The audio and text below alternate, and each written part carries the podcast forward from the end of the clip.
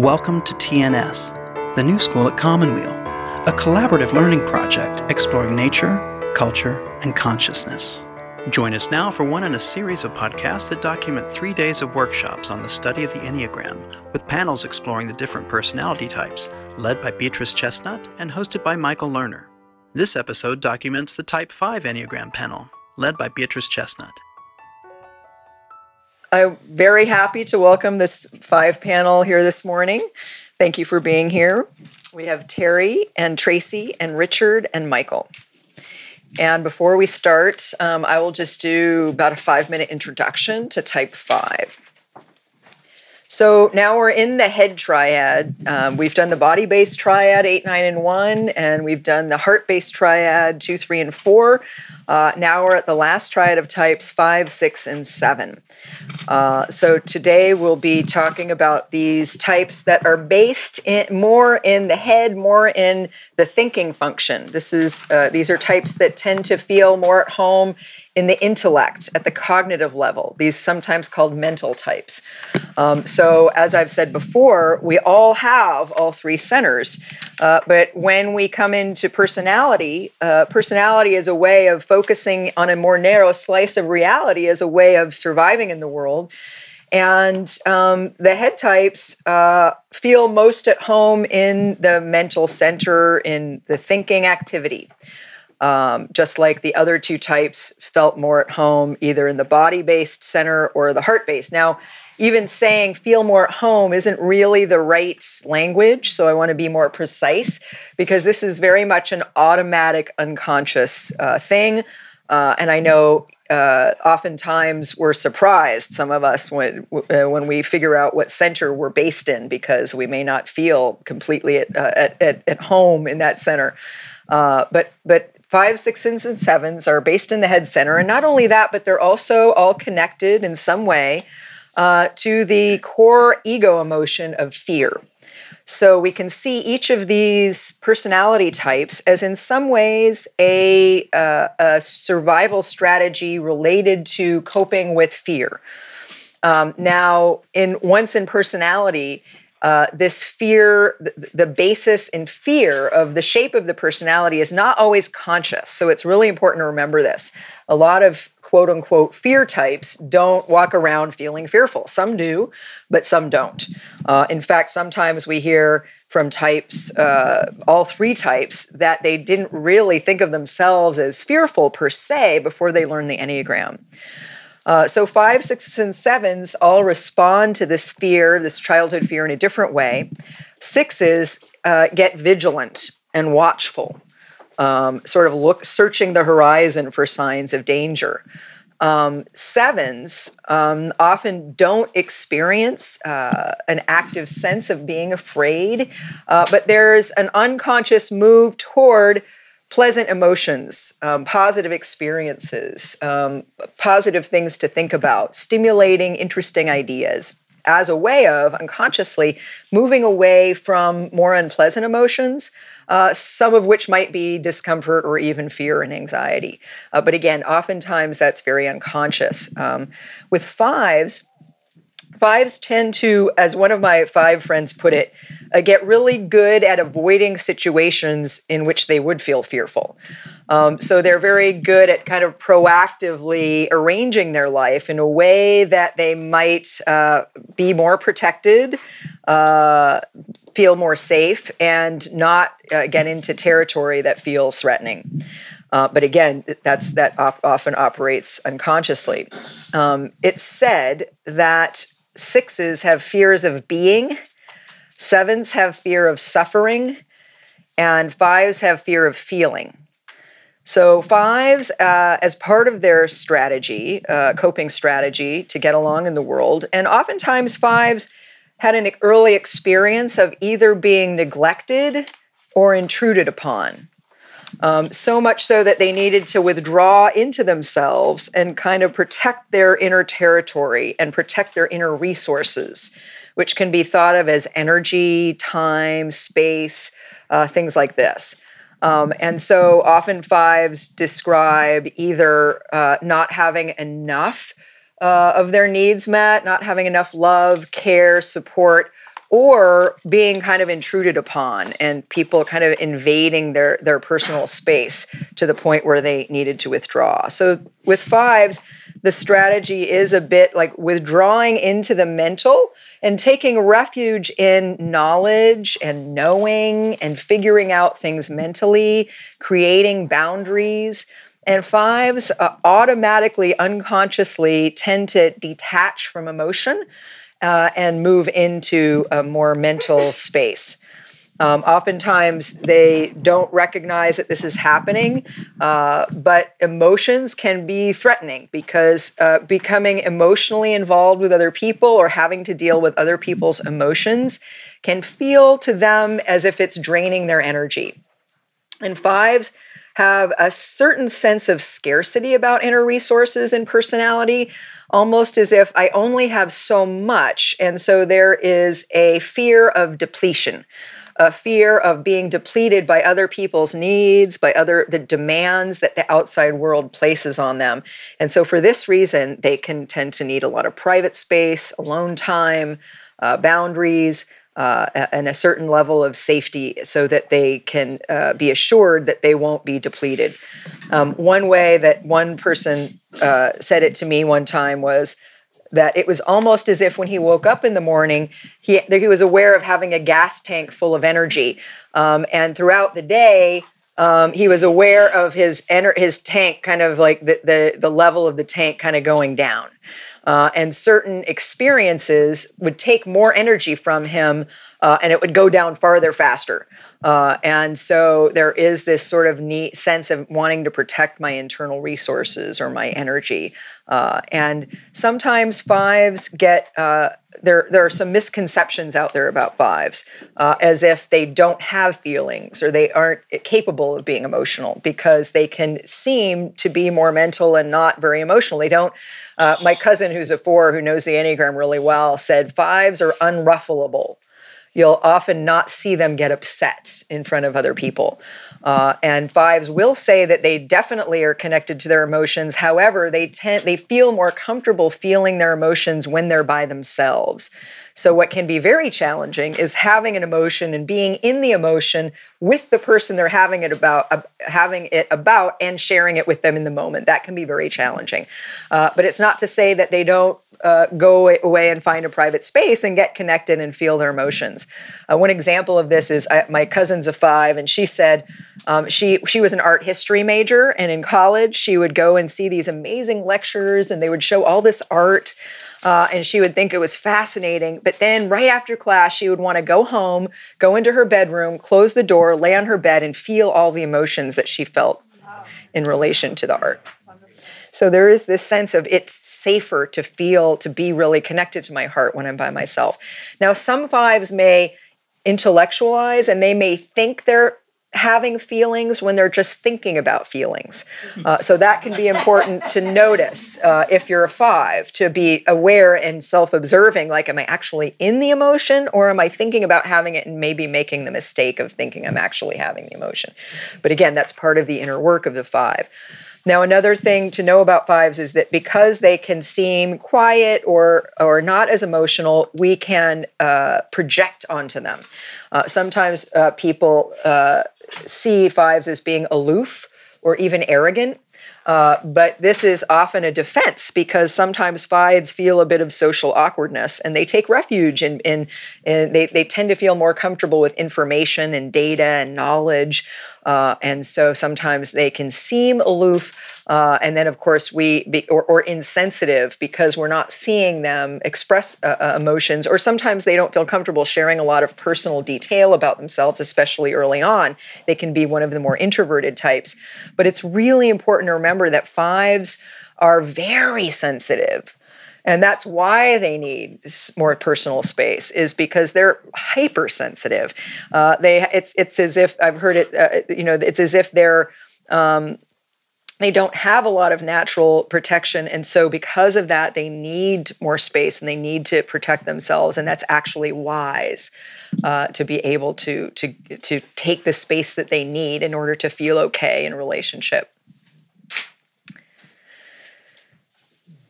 think that's, I'll stop there for now to stop with that introduction and turn it over now to the experts, the real experts in type 5. Uh, and so um, let's start with Terry, if you don't mind. And um, if you can just tell us a little bit about how you've recognized yourself as a five, what, how you see some of these five uh, traits that I've discussed, or even other ones, how, how you see that showing up for you. Um, uh, when I was 19, I went to Esalen. I was taking t- some time off from school. Uh, I spent a month there, and um, one of my friends that I made there, she was talking about the Enneagram, and so I went to the bookstore there and I got the book, a book, um, but I never read it, um, or not much of it. But I knew there were nine types, and uh, and then about five years later, I went to Spain to um, learn Spanish. So I went to language school there, and I was, you know, I made I made some, uh, you know, some friends who were also there, just traveling or studying, and um, there was one guy, and uh, he was pretty easy to get along with, and you know, he was polite. He was pretty knowledgeable. We could talk about different topics. He was easy to get along with. Um, he was a little flat emotionally a little boring. Um, you know, not a great guy to go to a party with, but um, we got along fine. And then I, I kind of um, didn't really want to hang out with him that much anymore. And I don't know if I felt, experienced this at the time or later, but I I realized that he was he was kind of just like me, and and he even had the same name. He, it was um, he was from France. It was Thierry. Excuse my French accent. Um, in any case, I I actually, for other reasons, I don't have time to go into all the details. I decided to go to Barcelona for the rest of my trip and find a another school there. Um, I don't know. I, I do that. I have kind of a pattern of just like leaving, or starting over, or uh, taking time off. So um,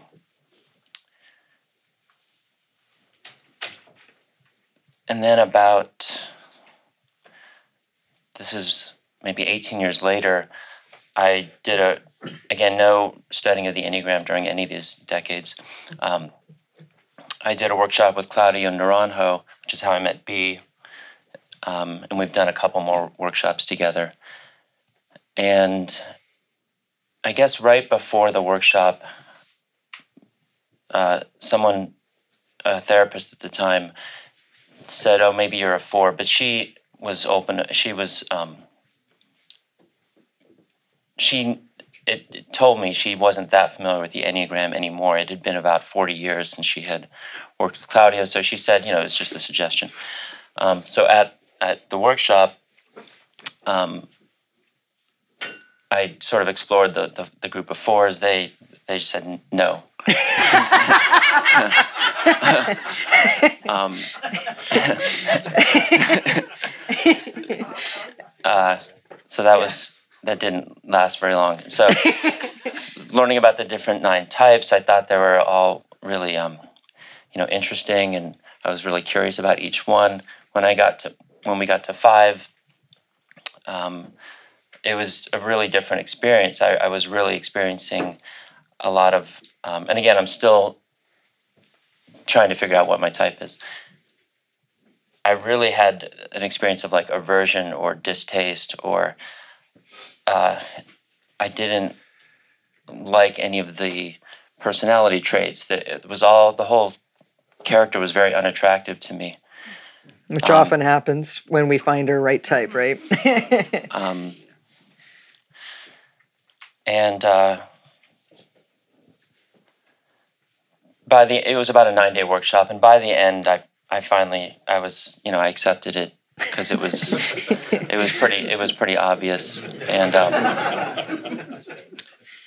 and it was it was it was kind of like when I was in Spain twenty. Uh, you know, 18 years earlier, it was kind of that. It was kind of like that, where you're sort of looking in the mirror and and it's kind of hard to to accept it. Um, except this was a lot uh, more. This was a lot more serious, I guess. I, you know, I couldn't just leave. I couldn't just go on a train to Barcelona. I, I um. This was just so much bigger. It was just. It wasn't just, and it wasn't just my my personality. It was like my whole life, my whole family, you know, previous generations, you know, everything, and it was. Um, it wasn't. I, and I might Michael earlier had used the phrase "this is awesome," you know, in reference to kind of figuring out your type. That's not what it felt like for me. It was very, very difficult, and um, What do you think was difficult about owning your type as five? I don't know. I um,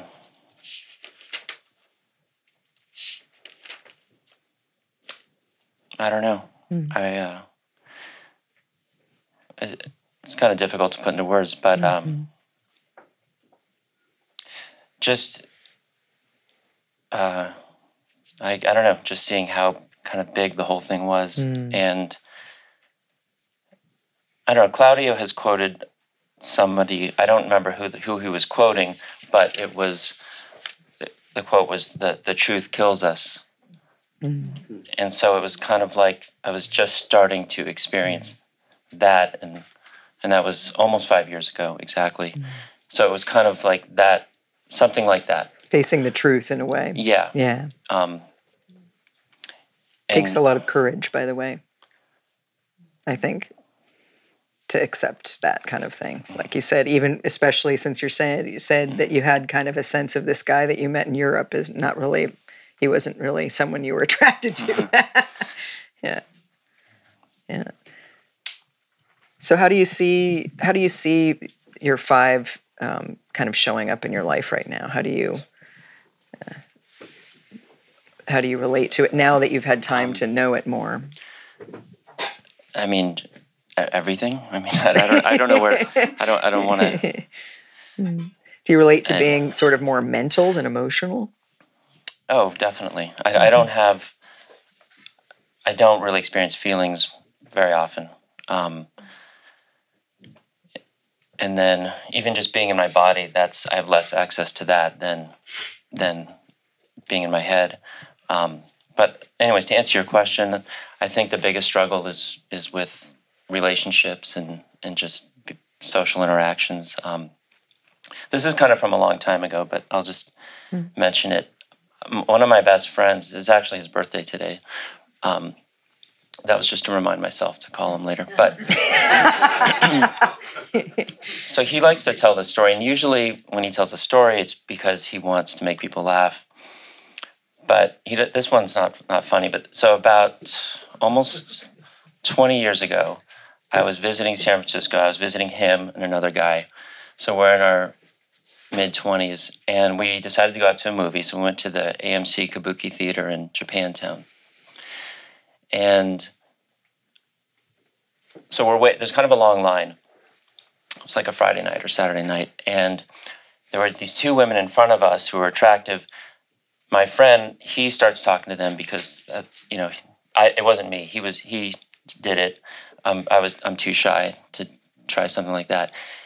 And so we're kind of and the other guy was was kind of um, good at that too. So we're starting to get to know these women in in line. And then at some point for some reason i decided well i better go to the front and just see what's going on.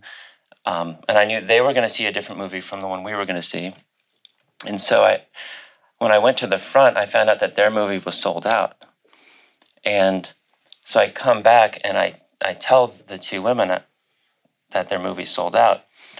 And I don't know what happened. I don't know what exactly I did, whether the some something about the way I said it or the expression on my face or something. But apparently the way according to my friend's version of the story, they uh, I mean, it, it pretty much ended whatever was going on in our Put a damper on things. it, it, yeah. Um, apparently, apparently they thought I was taking pleasure in their misfortune or something like that. Which, of course, I wasn't. I th- I thought I was helping. I, I thought, well, of course, I have to tell them so that um, they can go to Plan B, which they probably don't even have, so they need time to think about. Mm-hmm. Anyway, so, but they apparently they reacted to me like I was just like cruel and unusual or, mm. or something like. Hmm. And I don't know if I sort of had like a nervous smile or, or something. I mean, I'm sure I felt a little awkward because m- meeting women like that in, in a, you know, that that's not like fun or easy. So I don't I don't know, but the way my friend tells the story, he he thinks it's very like illuminating or important, um, just as a uh, an example, just in terms of my personality. Um, yeah, that makes sense. Yeah, thank you. That makes that makes a lot of sense. All right. Instinct. Anything else before you before we move on? And we'll we'll talk about instinct at some point. Yeah. um, no, we, can, we should move on. Yeah. Okay. Well, we'll come back to you. Don't worry. Don't worry. Okay, Tracy. So, how do you relate to one, and how did you find yourself in it, and how do you see it showing up in your life? Um, So I started um, learning about the Enneagram about 10 years ago. And I was in graduate school actually and went to a, actually, Dave Warner is here. and uh, there was a workshop, and a few of us went to the workshop. And I um, went with a friend who's a two. And I thought, well, I'm a two. I want to, you know, make sure everybody's taken care of and all of that. And so, um, about probably 10 minutes into um, the workshop, I realized I was not a two, uh, but stayed there. And um, and then, uh, uh, I guess it was maybe six months later, we had um, an event um, as part of our program where we brought in an Enneagram teacher and she very clearly, one of those very famous people, um, Enneagram people, uh, said I was a one and described me and said, This is what you're doing and this is why you are a one. And I thought, No, that's not me. And it, I got very defensive. And um, so, anyway, that was an experience there where I guess the um, what that was, what maybe was uh, how I was being identified as a one, is I wanted to make sure that um, every I- was actually setting up the workshop, and so I wanted to make sure that all the information was available to everybody. I I was treating everybody like I would want to be treated, and so what that meant to me is that um, the facilitator would walk in and all of the equipment would be set up correctly. Um, I would be seen as very competent because everything went smoothly. Everybody had uh, the comforts that they needed to be fully present at the at the workshop. So, to me, that was um, may, maybe outwardly it looked like one type. Um, it was all about me and being me being seen as competent. Uh, and around that time, I started definitely identifying with a five. And as soon as I started reading about that and, and identifying with it, it I was at home. It felt very comfortable. Um, and I like it. I liked it for for whatever reasons, and I don't know if that was just that I always felt a little outside, like the outsider, or I never quite understood what people's reactions were to me because I have been identified as very aloof um, and disconnected or unemotional. I hear And- that from some fives um, who say that they were actually relieved when they met the Enneagram and, and typed themselves as a five because, like, I remember one woman on a panel said that her husband was always saying, What's wrong with you that you don't want to go to parties and you don't want to socialize? There's something wrong with you. Mm-hmm. And so when she said when she found out she was a five, she was like, Oh, there's nothing wrong with me. I'm just a five. Yeah. Uh, and it's almost like it, it kind of makes sense. Yeah in a certain way and it's sort of like a relief like oh okay i may not want to interact in the same way others do but that's okay mm-hmm. Mm-hmm. Yeah and then i think uh, how i would have just how i kind of described myself because i've done um, other panels earlier on uh, in my learning about the enneagram and the way i would describe um, how i operated was that i have these compartments and I have information in all of the compartments. And if there's uh, something that was very emotional for me, traumatic, I figure it out. I, you know, deal with it on my own, and it's in that compartment. And then when I'm uh, in a group, I can pull it out of the. All the emotion is taken out of it, and the feelings are taken out of it, so I can talk about it all day long.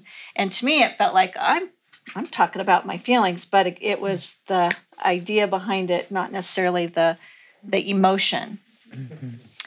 And I think the the work that I've been doing the past couple years, um, I can say that those compartments are kind of exploding and they're it, they're intermingling, um, which feels a little scary, but um, but very rewarding. You know, I've I've um, I feel like I I feel. I can feel. I feel things in the moment. I can uh, connect with people in that feeling uh, without having to retreat. Uh, sometimes it's very uncomfortable, um, but I think I've probably found mm-hmm. very safe spaces to be able to do that.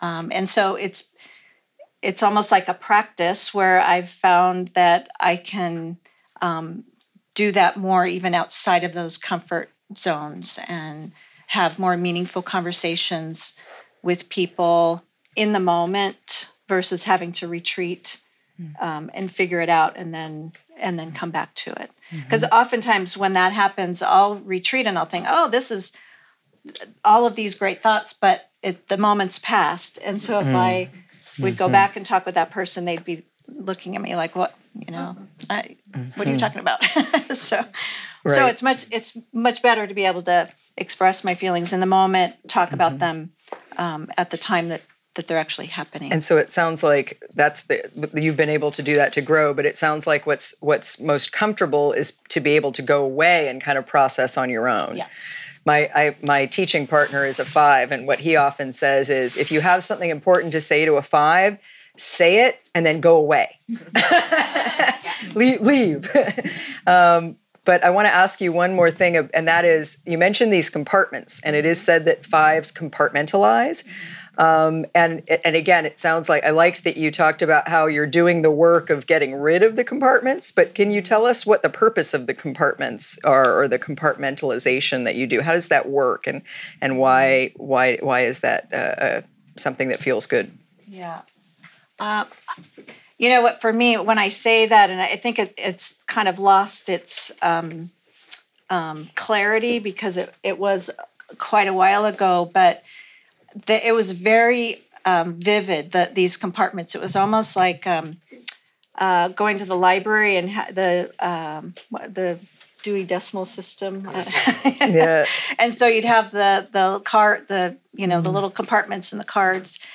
Um, to find the books. And so I think that uh, the compartmentalizing um, part of that is. Uh, is it people that are compartmentalized or yeah, experiences? Yeah, maybe it's the so it's it's having the it's it's everything that is in an experience, but dissecting it uh, so that I can separate the feelings out, mm. so that I'm um, then I can kind of take it out and look at it at a later time and mm. look at all at at all angles and really analyze. I guess it's kind of an analytical tool for me. Mm-hmm. Um, and it sounds like there's something that feels good about sort of separating things off from each other. Yes, and and I would say even just you suggesting the people. I have compartments of people. So there are people that I go do certain things with that um, I can be in that group at that moment. And there's a lot. I don't know if this is this is just very true for me that there's so so much gray area. You're listening to a TNS episode from the Enneagram Panel Workshop Series with Beatrice Chestnut and host Michael Lerner. And um, so I I feel like, and sometimes I, I don't know if that's kind of nine like, where you kind of can adapt to the um, the environment that you're in, or um, maybe, maybe that's not true. Um, I'm kind of getting lost there. Uh, um, I would say just, I mean, just kind of coming back to that question is probably mostly it's to set to di- to extract the feeling um, to be able to put that over in one place so then i can just deal with what's going on in front of me and then i can come back to the feeling later It's almost like file folders and feelings get Yeah. separated out, but things get, you can kind of analyze that as its own thing, but it doesn't necessarily get mixed up with other people. I have a five friend who said that it's her biggest nightmare to have a party where all the friends from different areas of her life would be there. Mm-hmm. She kind of wants to relate to each of her friends and there are different categories and there are different contexts, but bringing them together would sound terrible to yeah her. it's, a little too messy Messy. yeah Yeah. yeah or confused yeah confused or they might share information about you behind that they that they're not that and not stay in their compartments. Yeah. And I think also there's something about the compartments where I, I like to go back and visit an experience. And so it's there. And then I, you know, it's almost like I have a new lens. Oh, sorry. It's like I have a new lens every time I kind of go back and say, oh, now what is what does this look like for me now today Right. versus how how it was when it when it actually happened. Right. Okay. It's a, a, a pretty um, intricate filing system. Intricate filing system. Yes, mental So files. I guess so, yeah. That's great. All right, thank you. Okay, so Richard, can you tell us a little bit about how you have found yourself as a five and what these five traits uh, look like in your life? Um, Sure. So I started studying in the early 90s, and uh, I originally typed myself as a seven because back then in the 90s, you probably remember, they didn't really expand the five vision very much. It was, it was pretty withdrawn and pretty quiet, and uh, seven seemed to fit, but it also kind of was painful for me to kind of stay in the seven and let's go party and i wasn't really into let's go party. So it was it was a challenge. And when i finally found the five after someone pointed out that i love doing 10 day silent retreats and i love doing things by myself and they said maybe five is more what you are and i thought that's it that's that makes so much more sense but i didn't feel like again the textbook five, and so that was a little a, cha- a little of a challenge, but uh, it was a relief. And so I studied. I loved the categorization. We were talking about uh, how you can actually say, "Oh, this is what's going on with someone else," mm-hmm. because with a five, it's like.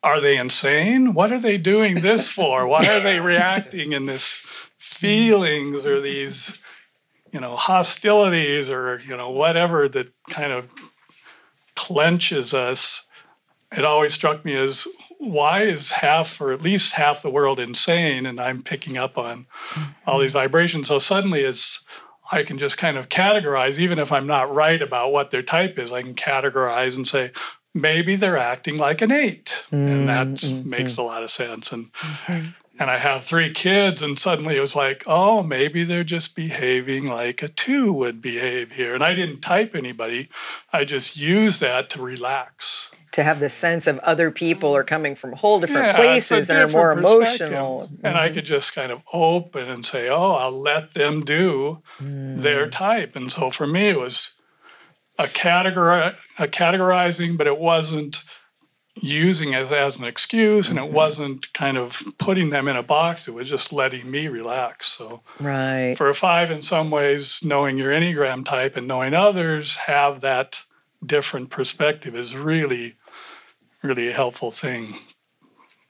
Um, one thing Terry mentioned was the fact about being boring.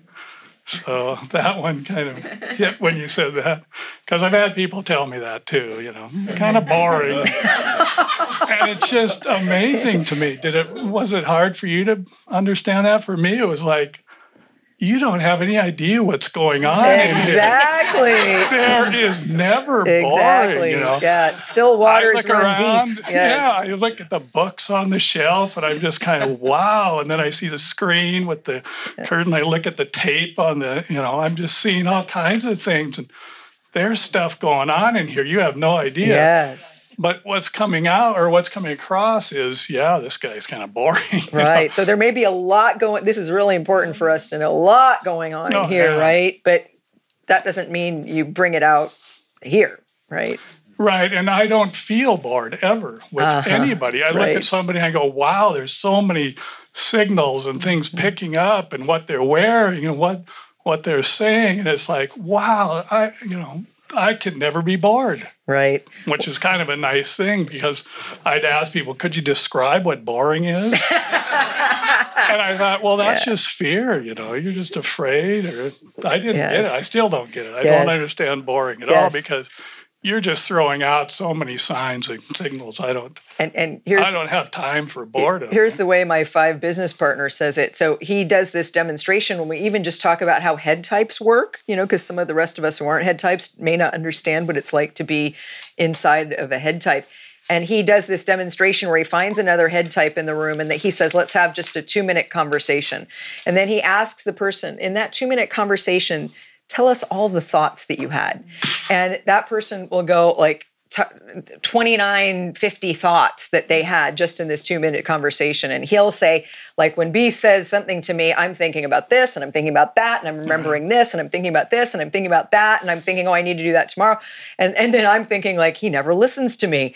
Uh, but really it's just that he has so many mental associations that are going on all the time. And i think for fives it's really it's like that especially because they're interested in so many different things on an intellectual level Yeah, and it's problematic, and it can kind of take you on diversions where you probably don't need to be on those diversions. But uh, um, I got into kind of more of the meditative type stuff, and that's helpful because I'll be kind of deeply quieting, and then some thoughts will kind of rise, and it'll take me on these little journeys, and you know they're wonderful journeys, but to know that I'm well right now I'm kind of into the more meditative let's bring it back. Maybe I can think about that later.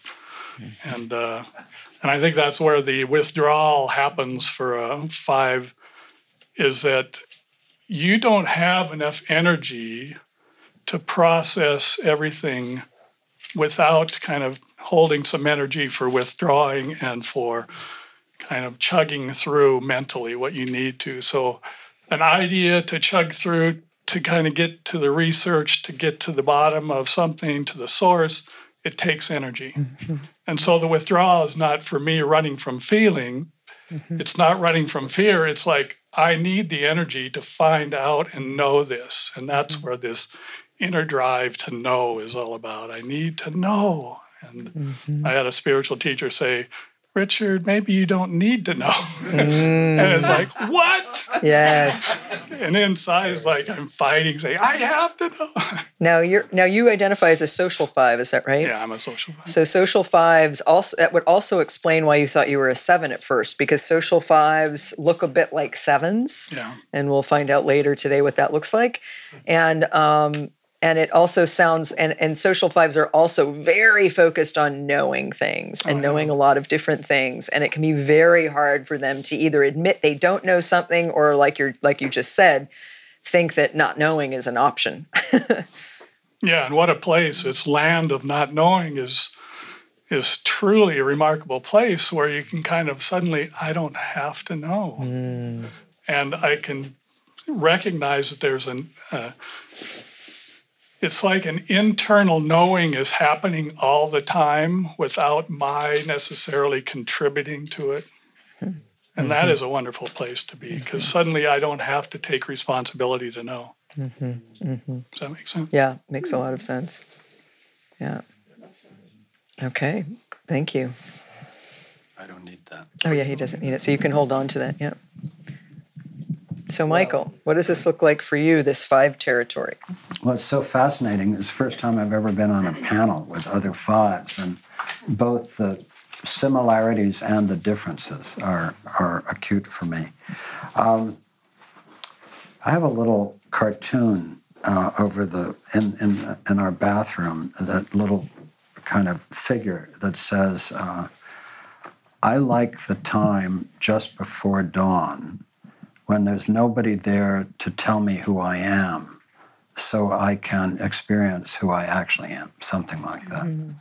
And um, so um, I've, I've mentioned that I looked at Enneagram for probably at least 30 years and it didn't make any sense to me. And then all of a sudden it opened up. And I can't even put a date on it. But I know it wasn't with a person, it was with a book. Yes. um, I love the quote from Claudio Naranjo about fives would uh, rather read than live. and um, and you know I I think both my parents were fives. My father came from a line of uh, Russian Jewish rabbinic scholars, and he he became a secular professor, but he was still essentially a rabbi. And my mother came from Irish Protest, uh, Irish, uh, Scottish, German uh, healers and doers. You know, they they built things and they and and her father was a surgeon and she's a psychologist. So I grew up with this combination of my mother's heart and my father's mind and my mother's doing stuff. So it says that fives often have difficulty making the transition from thought to action. But that's not true for me. Mm-hmm. Um, and I attribute that to uh, my experience of the power of going to eight internally. Mm-hmm. Uh, that uh, it's said that if you're somewhat more evolved five, that you pick up the high side of eight. So I don't pick up the anger of eight, but um, I have always uh, started things, you know, started um, a preschool, started Full Circle, which was a school for troubled kids, started Commonweal, started, and within Commonweal, I keep starting things and then find great people to run them. So it's a form of social entrepreneurship um, that, but that's the doing side. But then I need to retreat into quiet and silence and be with my wife, Cheryl. Uh, and uh, you know, and and be at home or be in my study and and when people contact me and they say, "Can we get together?" My response, because they usually contact me by email, my response will be, "Could we do this by email?" and if we can't do it by email, could we do it by phone? And if we can't do it by phone, then I'll get together you know. Mm-hmm. Uh, but and, and partly it's an efficiency thing because you know there are a lot of things to do, and uh, or if they ask for a meeting, I'll say, "Could you tell me what it's about?" You know. So I, um, so and um, when. Um, I want I want to say one thing before yeah. you move on. Another example. So my business partner sometimes he says the same thing. Yeah. He, he likes text the most, yeah. and then like phone and then video conference and right. then in person. Right. And sometimes what he'll do when we're working together is we'll be together and he'll say, I really want to go be in my room by myself now. Is that okay? And I say, okay. Mm. So he leaves. And as soon as he's gone, he starts texting me. and so it's so funny that he now he's texting me for an hour and we were just together. So it's so interesting that there is something that feels so good to him to being in his room by himself, even though he's still interested in interacting, he just would rather do it over text. And one time he did a very funny thing in that we were having lunch during a retreat and he went to the bathroom and he started texting me from the bathroom. And it's like, really? but that's yes. So I just wanted to highlight that that comment. Yes. What else? So when Terry said uh, that he he didn't like being a five, but he couldn't leave, right? um, and then Tracy said she liked it, uh, and um, so I'm I'm of the like it school. Um, and there somewhere in your book or somewhere I read that fives actually have more difficulty than other types getting out of the type because many of them think what's not to like about it. Yes. You know? Yes. Uh, and I have that experience. It's like this is just fine with me. And so, Yes. uh, yes. What's the problem here? what's the problem here? so um, yes. and I think you know, in in relationship to groups, um, sort of the, the going to seven piece.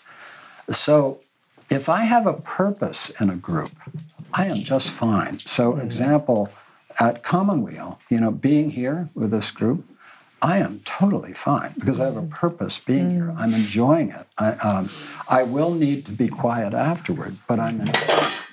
But if uh, if somebody suggests that we go to a cocktail party or a gathering where I don't have a purpose, I really don't want to go. You know, uh, so and then if I'm in a gathering where I have a purpose, if I'm participating in some way in leadership, I'm totally fine.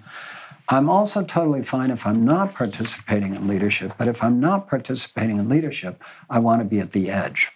I don't want to be in the middle of the gathering. I want to be at the very edge of the gathering. So it's either participate at the center, be at the edge. I really don't care which one it is, mm-hmm. but I don't want to be in the middle of it And why is that? Why do you think that's?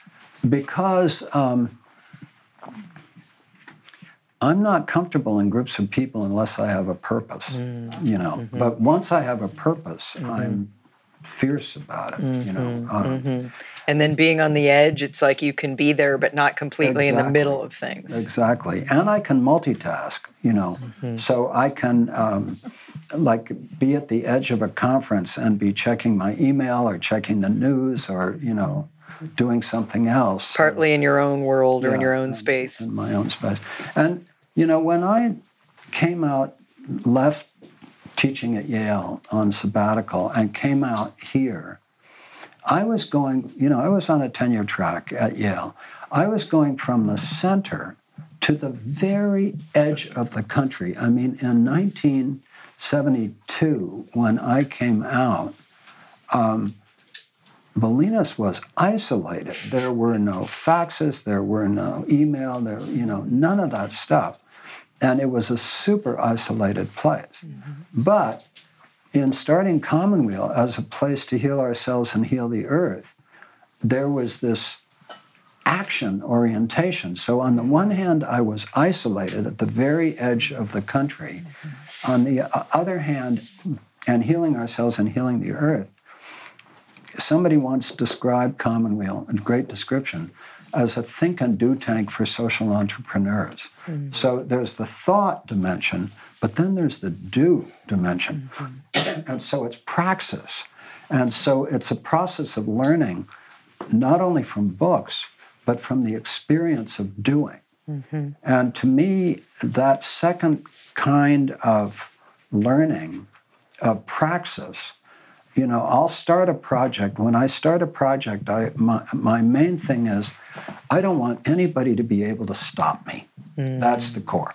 And so, in order to do it in a way that nobody can stop me, mm-hmm. it has to be done for no money because that's the only way ah. somebody can stop me. Ah. Right? And so, I start things with no money, mm-hmm. uh, and then I learn from them. It's like I have the idea, but it will teach me what it wants to be. Mm-hmm. And if my first ideas about it don't turn out, that's fine. Um, it- it will show me what it wants to be mm-hmm. in this process of praxis. And so it sounds like you're there's a lot of learning in your doing, in your There's version of of doing, learning. right? So for other types who might also do, Right.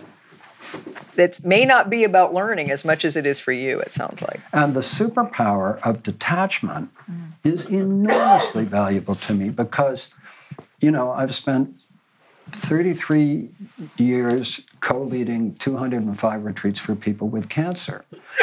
And a lot of time working on intractable problems of, you know, civilizational collapse or juvenile justice or whatever it is. So there's a way in which I can be in the middle of these issues, uh, but not carrying them. You know, Angeles Arrien had these four uh, rules for spiritual life show up, pay attention, tell the truth, and don't be attached to the outcome. Yeah.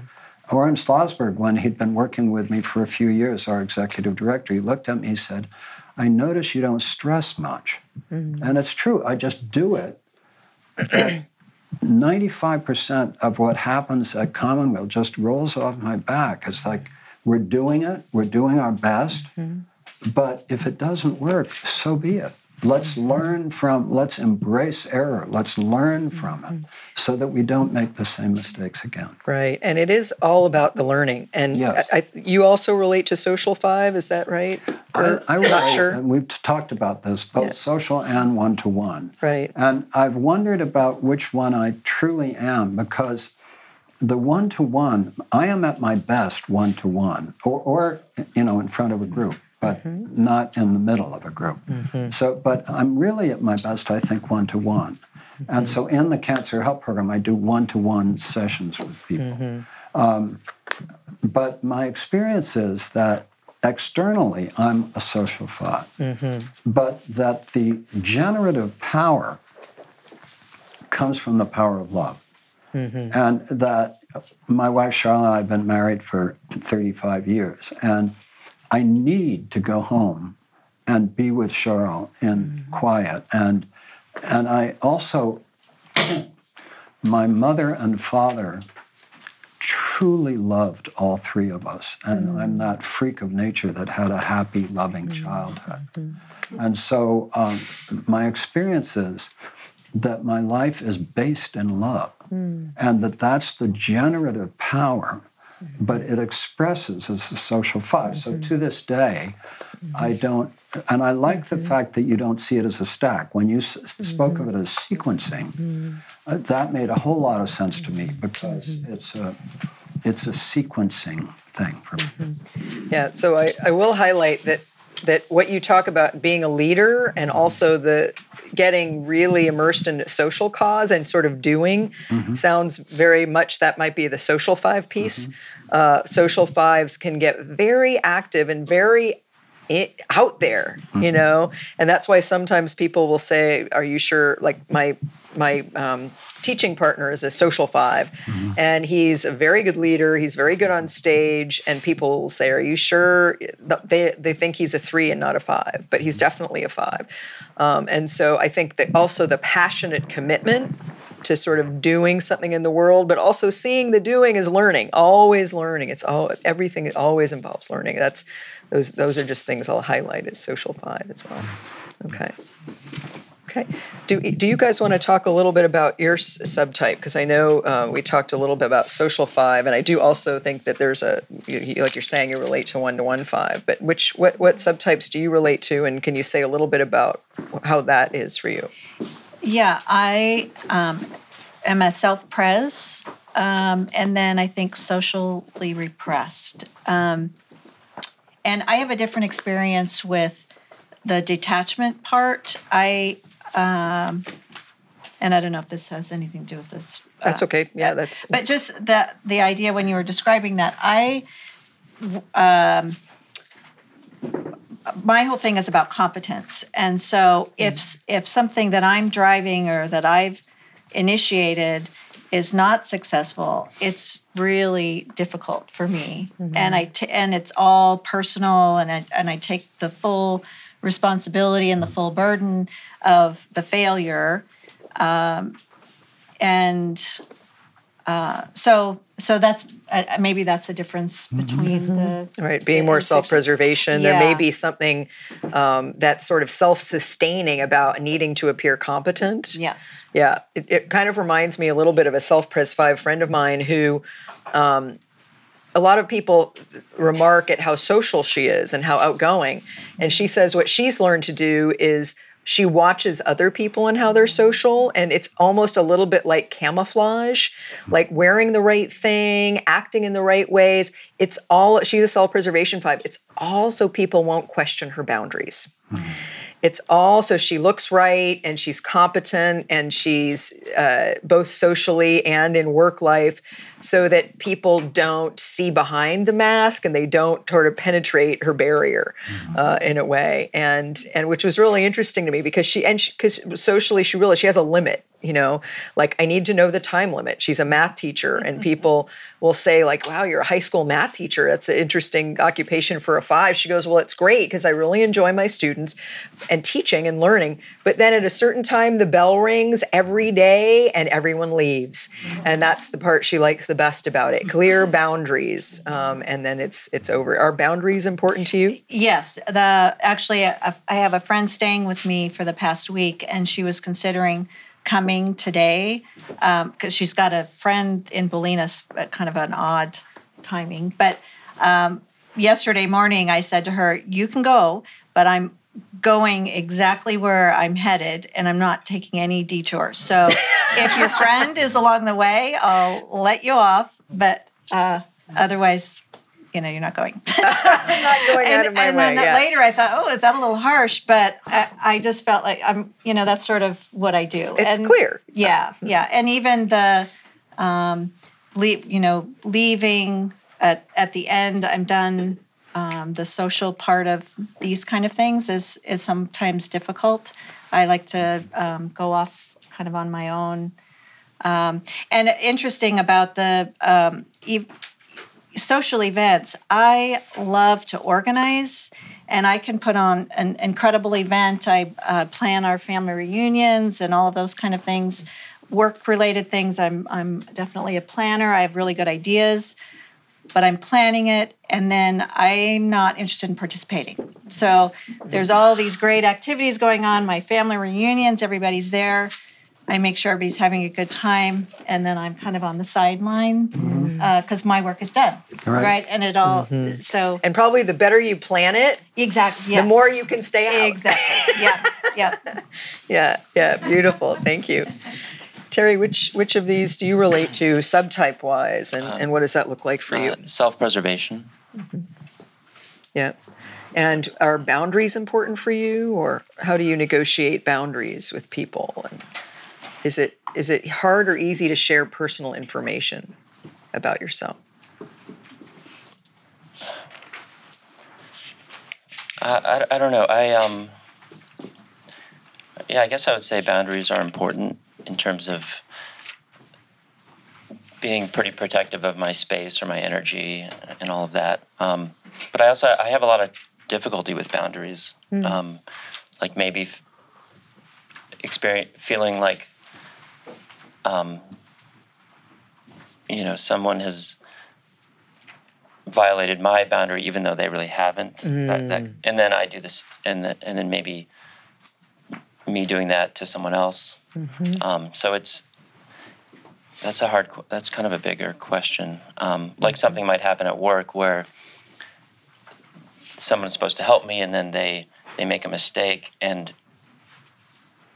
and i get really irritated as if someone has like really gotten into my space and is like interfering with what i'm what i'm trying to do which is very important right now.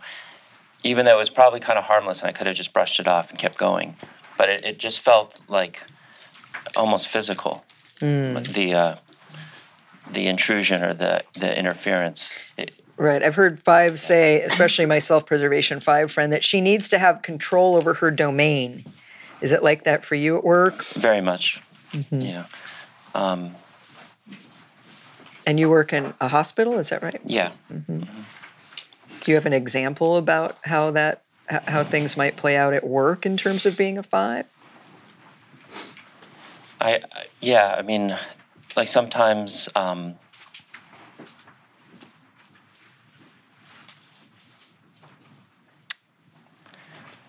um, God, I'm trying to think of one. Um, well, it could be something. This is kind of minor, but sometimes there's a guy who sits next to me, not in the hospital, but in clinic, a couple cubicles down, and he's he speaks in a really loud voice, for much louder than you need for people to hear you. and he has a deep voice. And then if he has a student with him or a resident that day, then he's going to be talking a lot more because he's like teaching. And it's just way too loud. And so I, I have earplugs for that, and I've only and I pull them out only the only time I ever use them is with, because of him. Um,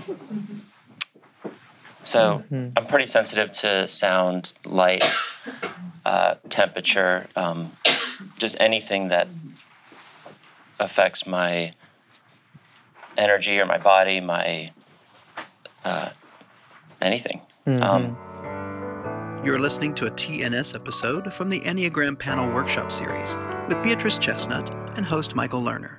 I guess a more another example would be if I'm in the operating room and somebody um,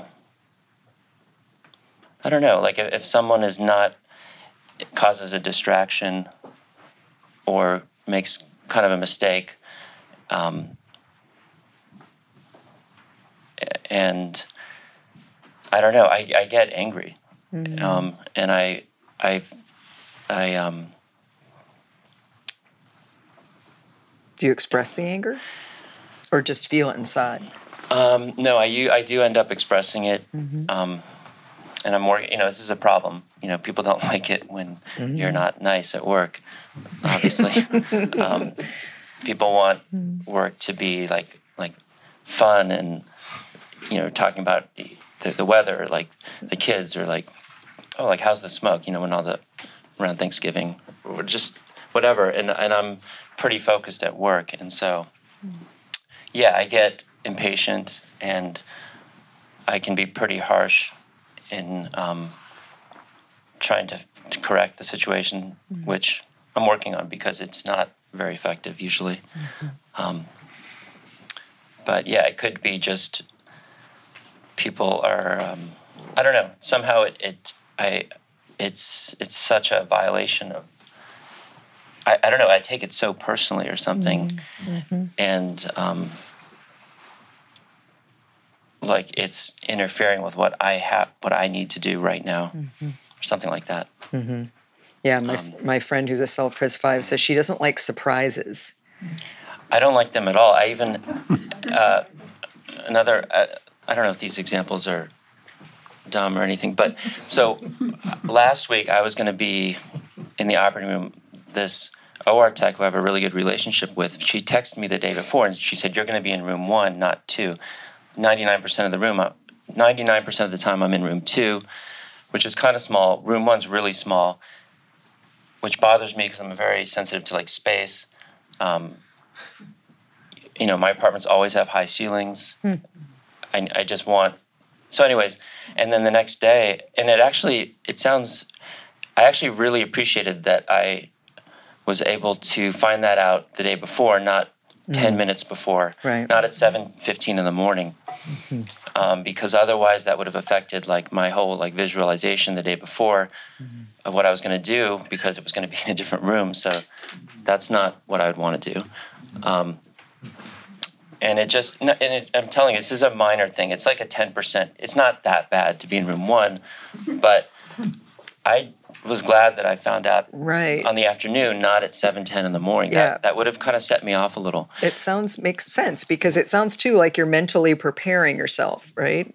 mentally, physically, mm-hmm. uh, you know, how much sleep, mm-hmm. caffeine, not too much, food, everything. Mm-hmm. Um, you know, if, if I'm going to be standing for four hours, maybe some compression socks. I don't know. So yeah, like a lot of like Yes. like just complete attention to details. Yes. Um, and what I like in here is hearing the sensitivity of the Yeah. five. Like there's a, a sensitivity, I think, both five and self preservation to a lot of these little things. Like you're saying, it, it sounds minor, but it sounds like you're thinking through these things very carefully. And they matter. Yeah, extremely important. Yeah. Yeah. Yeah. Um, and then just regarding the other subtypes, I really don't relate to social five or or sexual five much at all. Um, I just I think it's pretty clear that those other two are, are pretty far away from from what I am. Um, You know, sometimes people tell me like, "Oh, you're you're you're a really good example of a self-preservation five. And that's getting a little old. Th- Those people always want to tell you who you I'm like, are. I'm like, okay, I, I get it. Like, yeah, yeah, yeah. Enough I know, already. I already know that. Yes. Yeah, yeah. but it's true. I mean, I really don't. I don't relate to the other two very much at all. I'm not. I don't. I. I don't. Um, I'm really not intellectual. I would say I don't.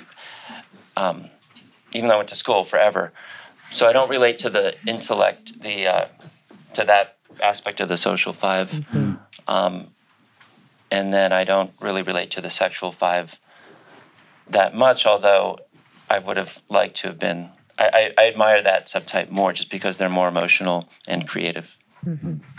Okay, thanks. So now I'd like to hear from some of you the question we've been asking, uh, the sort of second round question, which is um, what have you done to grow in light of the fact that you are a five and that you've been observing these type five patterns in you? And and maybe too anything you want to say about relationship because I know Terry mentioned that, but we haven't gone too much into that. What relationships are like for you, especially if that's a growth area or a territory for working on it, like it always is for all of us. Do you want to start, Richard? No. wow, you Will, zinged, will, the, will you start? you, you zinged the new question at me. No prepper. You- you I need a was little time? I was going to go through a subtype analysis Oh, for okay. you. Yeah, actually, actually, I have if some we would, I work think, I think we would examples like a subtype. Thank you for slowing us down. Oh, do you Thank- want that? Yes. Oh, Yes, yes, yes. Sorry Okay. to switch it up on you again, uh, but we would like to hear something more because I know you mentioned you were a social subtype, but I'd love to Yeah. Hear more about that from, from you, if you would. that's great. um, so I see the subtypes in a, maybe a, a way you see them as I've kind of numerized them ones, two, and three. Um, the one is a self pres. And for most of the five self pres I know, they're able to go off by themselves, like go on a hike or camping or something by themselves, which I really wouldn't do. Um, the two would be the one to one or the sexual. And they can sit face to face with someone and just carry on this dialogue. And I've seen that at work where two people just go back and forth and they'll go for a half hour or something. And it's like, what? How can, you know, I'm, I'd be dodging and how do I get out of here? so that one to one is a comfort level between two people I love to see, but mm-hmm. I just am not that comfortable doing it.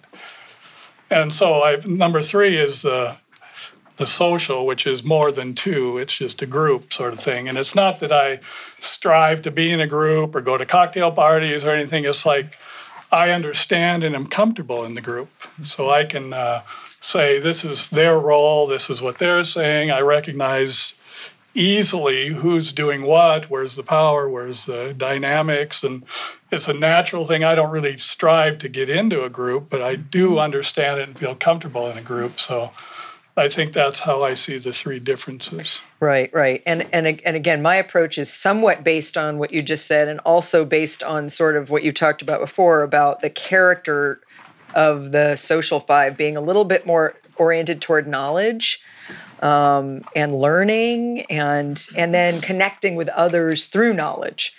Um, so Right. so so I think we've heard you say something about that before, like how important it is to be learning and knowing things and be the one who knows. More comfortable being an expert, you know, and being up in front of a group talking about that than some of the other fives. Yeah, and problem solving. Uh, my previous job in environmental engineering, I was called in to, to to lead a group on um, water protection. So it was water type environmental stuff. And I initiated a consensus group because I really felt more comfortable thinking we could do this by consensus. We could develop a city ordinance, bringing in business people, bringing in lawyers for the environment, bringing in regulators, bringing in people that are really diverse and never agree on anything. Mm-hmm. And I said, we're all going to have the ability to say no. So when when we came up with a provision for the ordinance, if someone in the group said no, we just threw it out. Mm. And everybody looked, that's never going to work. But uh, I was so comfortable because nobody was in a power structure. We were all equal and we were trying for one goal, which we all saw. And it just worked out beautifully. We came up with a wonderful ordinance. We got a governor's award from the state for it. And it was like, suddenly I see the power of everybody having an equal say. Mm-hmm. Where I, as a five, I'm just not interested in arguing with you. Mm-hmm. I see my point of view, you see yours. Let's just agree that we have them, and if we can come up with stuff we all agree with, it worked great. Mm-hmm. So mm-hmm. I think that's a social ability that a social subtype would have. Mm-hmm. Right, right. Yeah. Okay, thank you. So, anyone want to speak to what uh, what you've done to grow? Um, knowing right. knowing you're a five, um, how has that helped you understand yourself more and and and develop yourself? Well, I work on growing all the time, um, just because that's sort of who I am. Um, but I don't I've had very little success moving toward seven if I don't have a purpose. Mm-hmm. Uh, I can't wrap my mind around why I would want to do that. Mm-hmm. Because um, there's so much work that I want to do, and I'm so purpose driven that um, gatherings where I don't have a purpose feel like a waste of my time. Mm-hmm. Um, mm-hmm. I really relate to what you just said about, um, you know, everybody has a point of view. One, one of my experiences about my own point of view is that I don't privilege it. I don't mm-hmm. see my point of view as in any way better than anybody else's point of view. And so, um, and also when somebody else has a better idea of how to do something, I'm just fine with that. You know, just whatever moves the effort forward. But I, I, just want to say this isn't about growth. I just relate so deeply to aspects of what each of you are saying about this, and it's so amazing.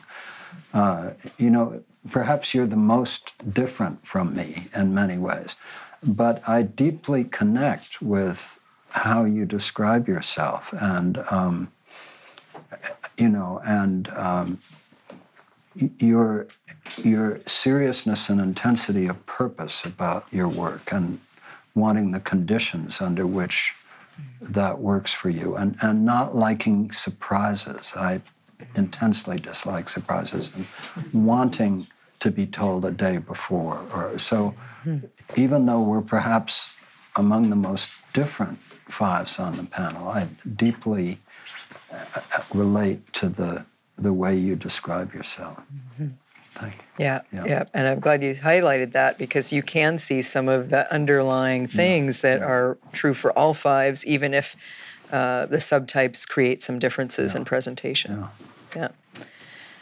So, anyone want to talk about what you've done to grow, or how knowing knowing that you're a five has helped? And it is true that I have heard from fives in the past uh, that it's been a little bit hard to really kind of take the growth path because it's sort of like, well, this coping strategy is really working for me. You know, it keeps me safe, and I don't necessarily want to be around people, and what's wrong with that, and and and things like that. Um, uh, and at the same time, I think we've heard some things like Tracy was talking about, sort of mix, mixing up the compartments and how that's scary.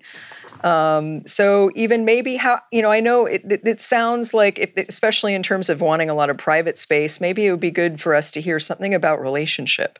Uh, and if, if relationship has been sort of a growth path or not, but how how you navigate relationships, given there is this part of you that wants to, that you know likes and appreciates a lot of time alone. So I think I'm going to incorporate the growth thing here. Okay, now that you've had a few minutes to think about it. Well, that's what. so that's how I'm incorporating them. I'm not going to think about relationships. I'm just going to, because that's impossible. Preparation is key Yes, for me. okay. Yes. I'm not going to think about it and come up with. I'm just going to see if anything arises. Perfect. So I may be just passing this microphone too. But I'm preparing. yeah, I know I'm good. you're. I'm on the growth path. That we're growing as we're speaking right. here. That's the beauty of it. Thank you. Um, I guess my last significant relationship, um, in relations to uh, the Enneagram, she thought she was a nine, and then she thought she was a four, and uh, we eventually broke up um, for various reasons. I won't get into that, but. Uh, I realized after I went to your subtype in Portland, the subtype workshop you did, I saw the Self Pres 3, which was a foreign um, thing. Self Pres 3, kind of quiet, withdrawn 3, and that's what she was. And I was so excited, and I called her. We'd been broken up for quite a while, and I called her and I found your subtype, and because we talked about, and she was just cold, like mm. we're done, you know. Don't even. Uh, why are you being such a turd about this? You know. Mm. But she, she, I never did tell her. She wasn't even interested. And I was like, but I really do think, had I known she was a self-pres three, our relationship would have been different. Mm. Because I think they don't really recognize certain affections and consequently i didn't recognize that she was had, had these deep feelings for me and uh, mm. and that's a problem i think maybe for fives is seeing when that connection is deeper at least for a mm. social. I don't again have that one-to-one sense so it's always kind of like are we close? Do do you love me? And mm-hmm. and unless it's kind of very clearly stated it's not really always available to me. Those those body interaction or body sort of signs and signals that just is beyond me at times. So i mm-hmm. do need to have a an intellectual basis. And again if i'd known her subtype and type i think it would have made a lot of difference mm-hmm, Because there have been more understanding. It Yeah, sounds like that's part of what helps you with the Enneagram is having a little more of an understanding mentally of where they're coming from helps you orient. Mm-hmm. yeah mm-hmm. yeah suddenly it falls into place and it's like oh yeah oh yeah oh yeah So- Okay, thank you. Anything, Tracy, you want to say about uh, relationships or growth either? Yeah, uh, my husband's an eight, a self pres eight. And before I knew that, I felt that he was very controlling and uh, not very, not very um, sensitive. and uh, so once I started learning um, about the Enneagram and about his type, my our whole relationship changed. It was just, and it he uh, he calls this my numbers thing. So Your numbers thing? You mentioned something about the, the numbers. Anyway, uh, so he doesn't really uh, uh, know much about it, or but as I changed the way I received him, he changed the way our our, our interaction just changed, and um, we do still have this push pull thing where I think my fear of him leaving or not accepting me or something, I push him away just to protect myself. And then he's got kind of this push thing as well. Um, but we've been able to kind of create a dance around that a little bit. And um, so I know more now that he's acting out of protection, wanting to protect me versus wanting to control me.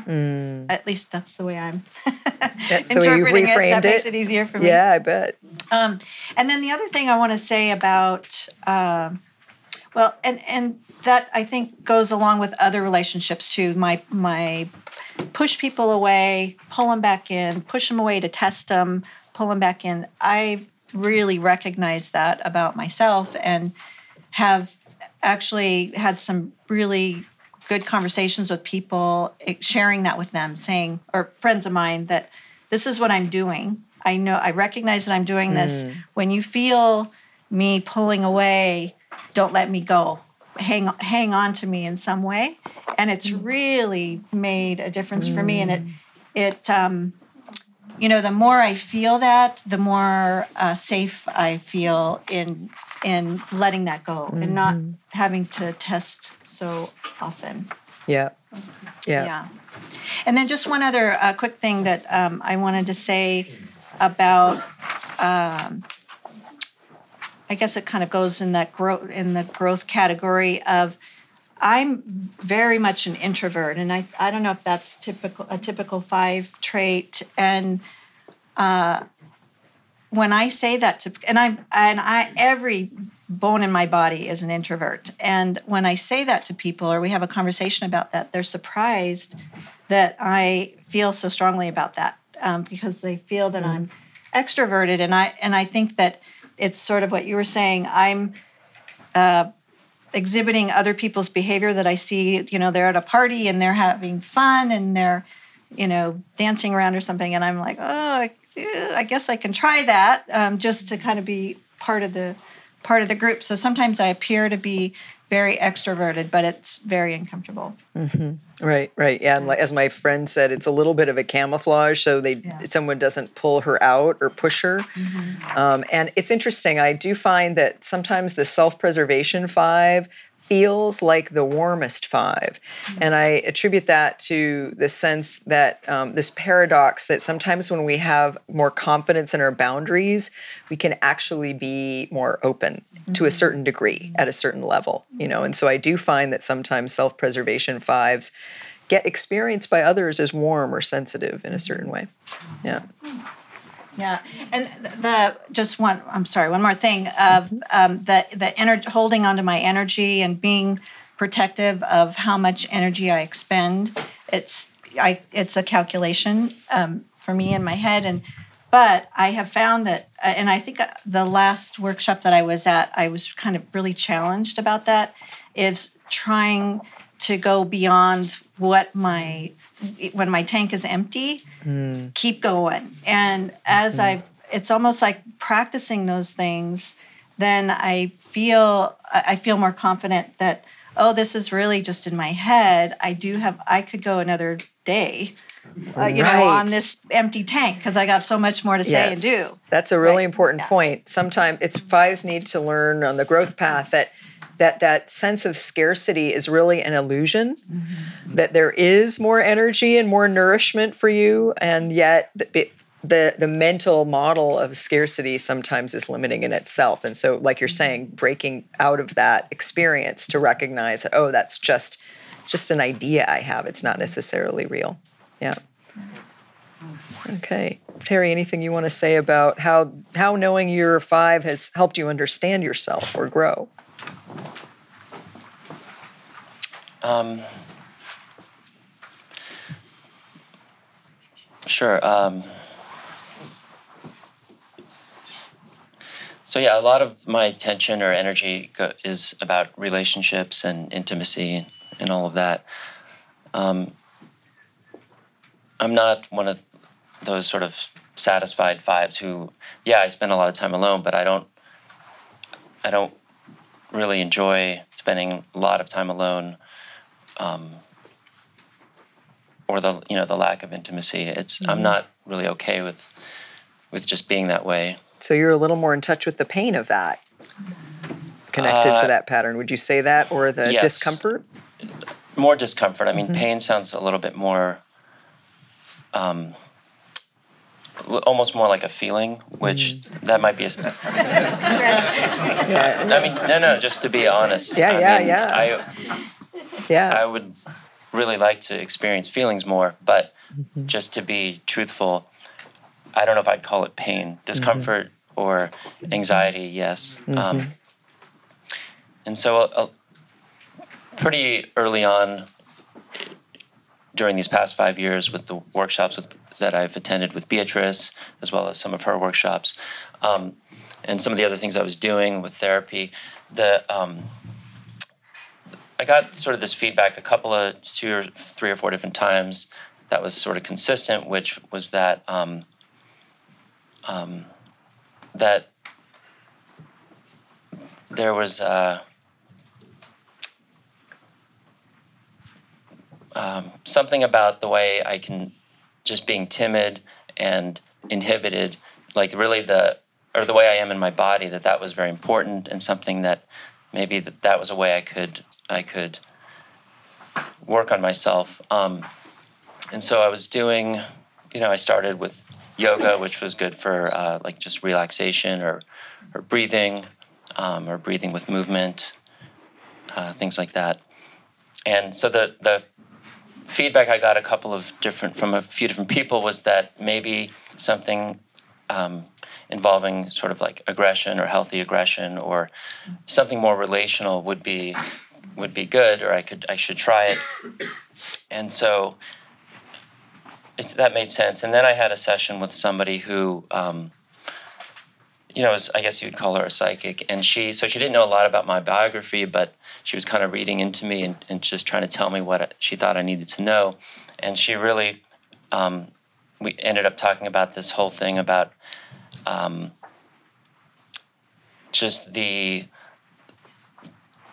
the way I, I'm very inhibited in my body, and you know, in the context of with other people, where I almost, where I literally kind of with withdraw, or like literally move back, even just, even if it's subtle, when I'm, when somebody comes towards me or, or something like that, and and that maybe it, it went back to a, a, very long time ago where I was I, I was kind of maybe roughed up by other boys, and I and or just didn't do very well with with contact or or fighting or um, roughness, and and she thought, well, maybe you could start doing something where you're you kind of get out there and you experience the roughness of other men, um, but and you just kind of keep practicing that and and just see what happens. And so I started doing Aikido, which I've been doing for two and a half years now, and that's yeah. been it's been really hard. I mean, it's it's to I mean, for me, it's been extremely difficult because at this point, after you know four and a half decades, just to be so hardwired to be a certain way in your body, and not just your body, but just your your nervous system, your neuroregulation. Um, and it turns out that this is like the thing that is it with the patterns I have. It is it's just I have to work through all of that. Mm-hmm. Um, like I don't. It's almost like I have like nothing going for me naturally to help me do this thing, which is just considered difficult. Mm-hmm. Period. Right. Um, and it's been so I've learned a lot. It's been very interesting, I guess, to to see what's happened and you know the feedback I get from Sensei. You know, throughout class, it'll just be like a few words. It is. It's pretty interesting because what he says it's things that are happening to me all the time, not just at the mm. dojo, but literally like every minute, every moment, mm. just throughout the day, every day. Um, so I'll just give you some examples of, of the feedback. He'll, it'll be something like, um, uh, don't don't collapse your body, or you're too stiff, or um, stand your ground. Mm.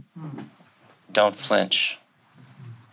Um, you, you need to find your center. Mm. Um,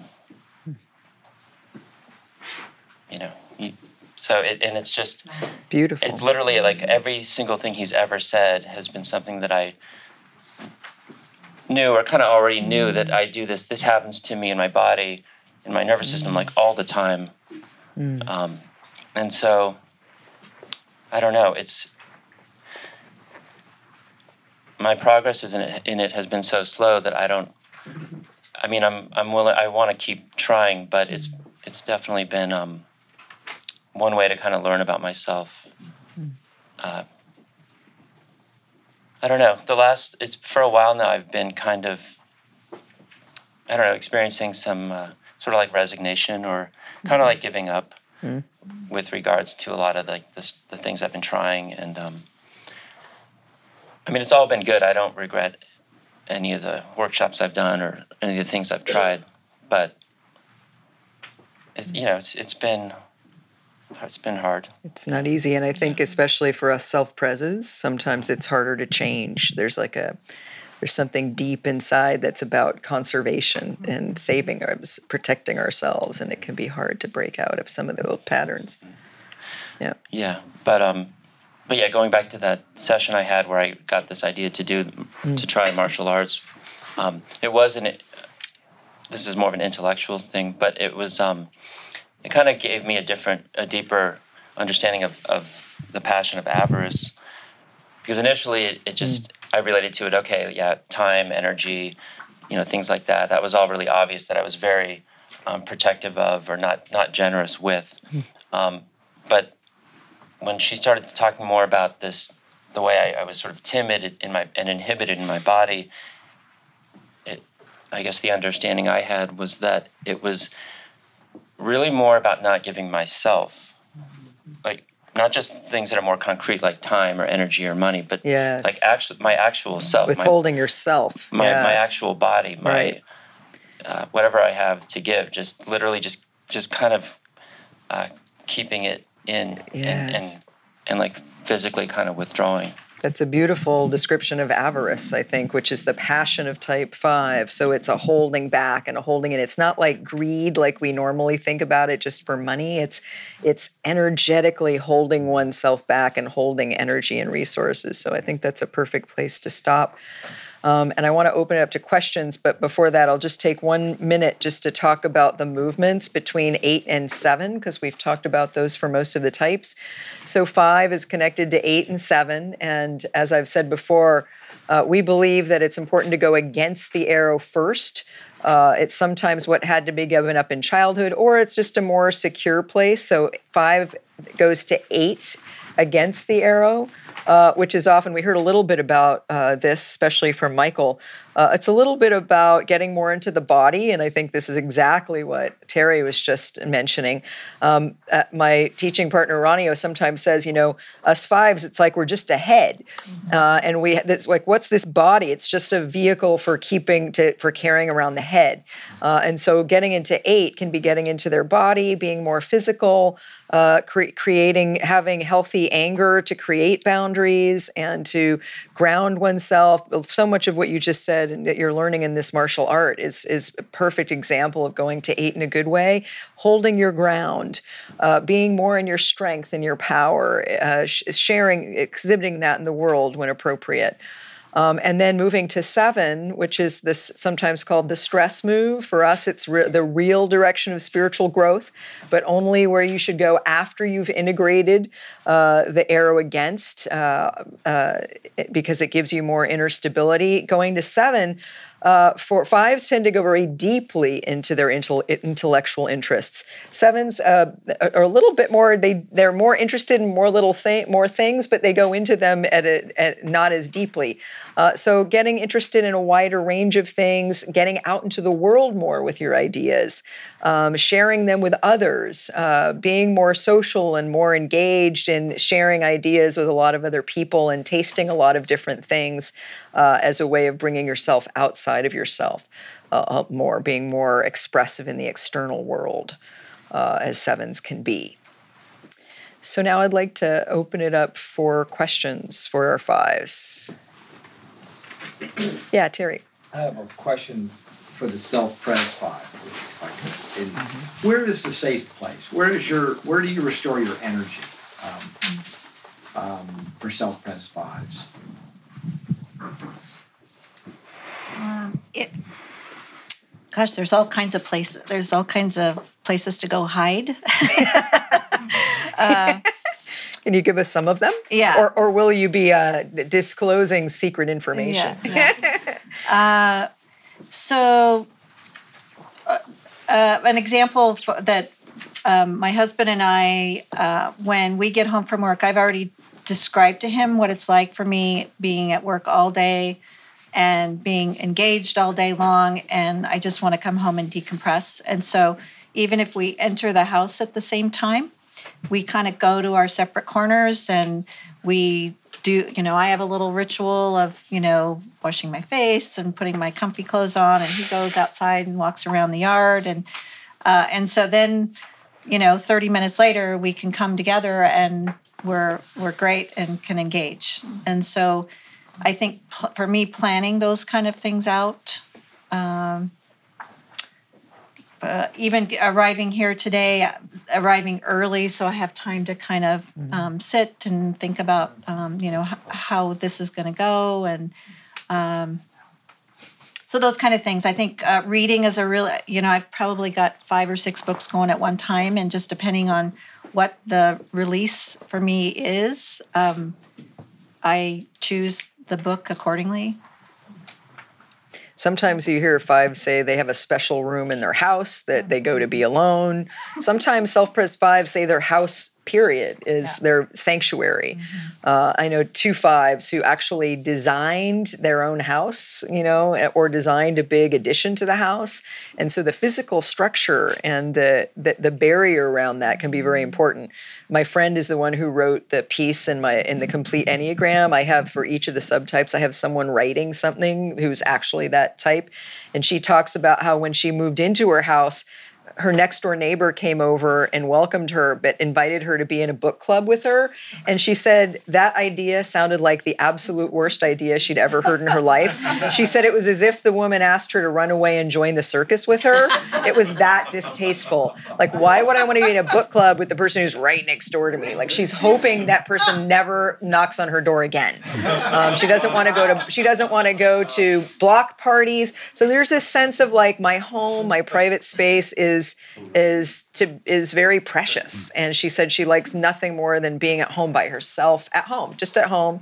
But, but with and again if someone drops by unannounced that's that feels intrusive uh, because there is this sense of, of safety and security that you can have at home.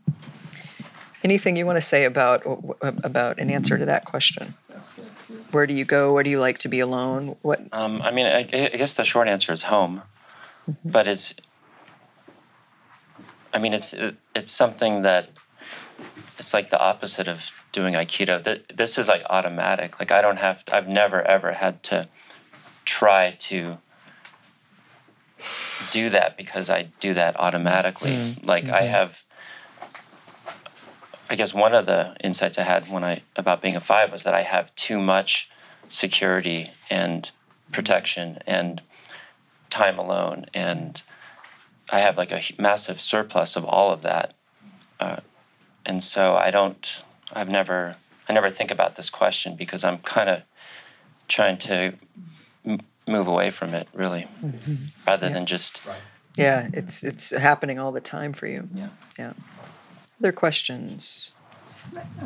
Yeah. May I still ask Terry? Did I hear correctly that you were working in a cubicle? Uh, no, I'm uh, uh, about three days a week. I work in a clinic, Yeah. and so if I'm not in an exam room, and I, I have to work on the computer, it's at a, a little cubicle. Yeah. I, that doesn't feel comfortable. Uh, you know, when you want to have your own space, if that is the case. Does how are you with the that way? cubicle yeah Yeah. Oh, I'd rather have my own, but it's not up to me. Yeah. But yeah, like, but like I said, I mean, I gave you one example of, of um, Okay. distraction from another from a colleague. So yeah, of course, I'd mm-hmm. rather have my own. Mm-hmm. other questions for our fives mm-hmm. yeah Yeah, do do you fives, especially the self-pres identified as self-pres fives, have any suggestions for those of us in relationship with fives? I think I've got a, several important fives in my life. Great. And, And ma- um, yeah, it might be good to hear from all of you about suggestions for five. For Other than don't take anything personally. I'm still learning that one. yeah, I think my, my example with my husband and ma- making agreements and just um, checking it out. I think for me, if somebody asks me a question about how I'm feeling or what I'm doing, I'm very happy to share it. Uh, but I don't want uh, that to be assumed. So maybe maybe finding out what what you can do or you know how you can interact in a way that is comfortable. So checking things out, Yeah. maybe asking, you know, yeah, Yeah. yeah. Any other tips for people who are in relationship with fives? In that last uh, workshop you had with the fours, type fours, talked about the backstory and how they naturally come up with some wonderful stories. And I've seen that, it's really amazing. And so I have those backstories, but they don't come out, they don't flow like they do with the four. And so the questioning is really helpful. If you can, I do have stuff in here, but it's not going to volunteer itself. So if you have questions and kind of lead it out, if you really, because I'm always thinking, are you really interested or is this just small talk? And Right. if there's no interest, why am I doing this? But if there really is and you're questioning, then sometimes things just bubble out that are maybe helpful. I don't know. But, Right, uh, that's a really good one. Yeah, that, that you may doubt if we're interested, and so Right. one thing we can do is ask questions. Uh, but again, I would assume also make it okay to say no if you don't want to share. Right? Is that Well, again, I've got, uh, I've found that I have a lot of free time too by myself that I, I have time to share. So Mm-hmm. so? not, so you're not mostly willing to share, but if Yeah. people ask questions, that helps you know that they're Yeah. interested, and it helps bring helps you bring it out. Right. If I recognize there's an authentic interest, Mm-hmm. then Ah. sharing is open. It's an open channel. It's just not something I'm able to throw out the backstory in a beautiful, Sometimes you, it graceful doesn't way. come but out. uh, the information's in there. Just That's great. you. Thank you. Anyone else? Tips for getting along with fives? Yeah, um, my wife Sharyle uh, may be Enneagram Four. She hasn't studied it yet, but um, I've I've read the description to her, and um, so she's thinking about it. Um, and so, being married for 35 years, a, a five, social five, and I think probably a social four. Um, you know, the four along with the two most need love and affection. And the five is the most isolated point on the Enneagram. So once I understood that, and once Sharyle at least thought that maybe she was a four, not having studied it, we were able to kind of laugh about it. You know, it's like, you know, here we are, right? Uh, but because the one to one five has more access to emotions than the other five types, and because I really need love and um, and and need to love, um, uh, there's a lot of space where we can really meet there. Um, and then, in terms of going to seven, I, I would almost ask you this, Beatrice. Um, I'm really fine uh, in, in, in interaction with people at Commonweal. It's constant because I have a purpose, and then I'm fine with it. And um, and moreover, in a work setting, you don't you use time economically, mm-hmm. so nobody's kind of hanging on to me for an endless purposeless discussion. You know, it's like we're we're doing something and will take as long as it needs, and maybe mm-hmm. it'll take a lot of time. Mm-hmm. But when it's done, it's done, and we move on to something else. Um, and and I also need the boundary. At the end of the day, whenever that is, I need to stop. You know, and I need to go into my routines of self renewal, and you know, so um, so I'm I'm comfortable in relationships as some combination of a sexual and social. Yeah. Mm-hmm. Great. I'd like to add, um, just in that what I described as a conversation about um, what the need is, I think it would be important for me to be prepared for that. So hmm. if the conversation was going to be had, I wouldn't want it to be just a spontaneous thing. Then I feel like I would probably be suspicious that why are you asking me these things? But if it was prefaced by, I really want to understand how I we can have a more meaningful, deep, deeper relationship, and then it it would feel more authentic. Mm-hmm. Mm-hmm. Anything else you want to add to that, Terry? No. Okay. Okay. Okay. Yeah. Question. I'm just noticing a kind of interesting paradox. Maybe someone has a comment that this is the most withdrawn type that wouldn't normally probably just want to sit in front of a room and talk about themselves. But what you're talking about is information and important data, and it seems like that's what's what's got you here. And I'm just wondering, does that sound right or not right? I think some. Sharing the knowledge. Yeah, I think sometimes what's easier to share is the knowledge and the information, which is part of what's happening now. It's a little bit harder to share the personal stuff. Mm-hmm. You know, like you're saying, with its purpose, then it makes sense. But is that considered going to seven? In other words, if I go to seven with purpose, am I actually going to seven, or do I have to figure out how to go to cocktail parties? I think it's I think the growing edge is always sharing more about yourself and not just the purpose or the task. Yeah. Okay, one more question. Yep. So I'm curious because the fives are withdrawn and relationships for some of you seem to be a little bit more challenging. What I'm curious, Michael, how you've made your marriage last for so many years if you need so much alone time and so much withdrawing time to have that togetherness to have that relationship last so long. Well, that's a great question. You might want to ask Sharyle too. But uh, what I would say is, um, when Sharyle was growing up in a small town in Colorado where there were no Jews, uh, she decided at some point that she didn't want to marry the captain of the football team. She wanted to marry uh, a Jewish or half Jewish guy from the East Coast. And when I was in my first marriage, I had this strange feeling that I was supposed to be with a blonde woman from a small town in Colorado. And, uh, and, you know, I have my basic theories about relationship are first that it, it first that it, leave love aside, it helps to like each other.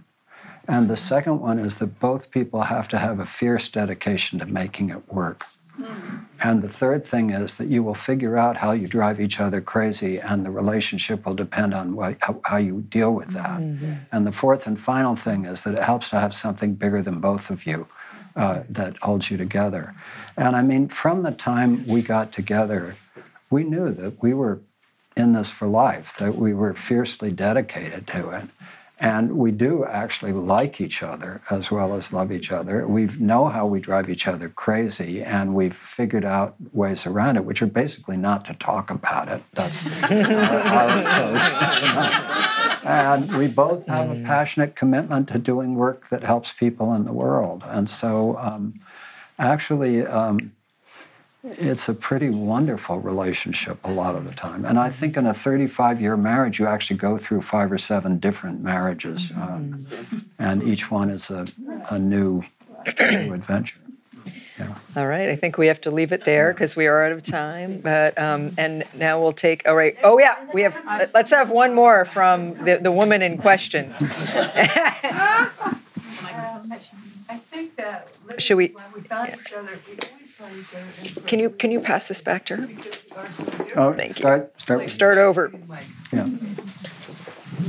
we have uh, through the years we find each other incredibly interesting because we are so different i mean we look at each other and say that is the most interesting thing i've seen anybody ever do why would he want to do that that is really something and, and just kind of appreciate that and i found dealing with this five the best way to relate to her when i really need something is not to talk about it but to come in at an angle come in some hmm. kind of an angle rather than sit down and rationalize and this and this and share information but just okay we need some real serious hugs here Mm-hmm. let's just come in with some pure physicality or mm-hmm. something like that mm-hmm. or something that will surprise him in a way that doesn't scare him. Right. I mean he i'm the kind of person if somebody said to me let's run off on, to the circus tomorrow i say okay i'll go pack my bags. This is fine and michael's the kind of person who says well what time are you going to bed? I need to know what time we're going to bed tonight. What why would you want to know that you know he wants to schedule he wants to know what's happening and i'm the one that's oh there's a big surprise out there. We just op- open the door and there's a hawk right on the apple tree. He's never been there before. Michael, you see it. I mean, just, you know, find out where the gentle surprises are and find a way to share that. And I don't know sounds- if I'm a four Sounds like yet, but appreciate that may the kind of sound like that. Yeah. Yeah. But don't you think that's true, Michael? Yes. All right. Thank you so Yeah, much. Avoiding conversation with a very intellectual five to, to nail things down is a very useful thing. Just avoid it. Find a way to sneak in and find the joy. Great tips. I'm taking those myself for my five friend. All right. Thank you so much, panelists. We really appreciate You've been listening to a TNS episode documenting the Type 5 panel of the Enneagram Workshop Series. Thank you for listening to TNS, the new school at Commonweal. The new school at Commonweal is directed by Michael Lerner. Our program coordinator is Kara Epstein. Our audio producer is Ken Adams. And our theme music is by Suzanne Ciani.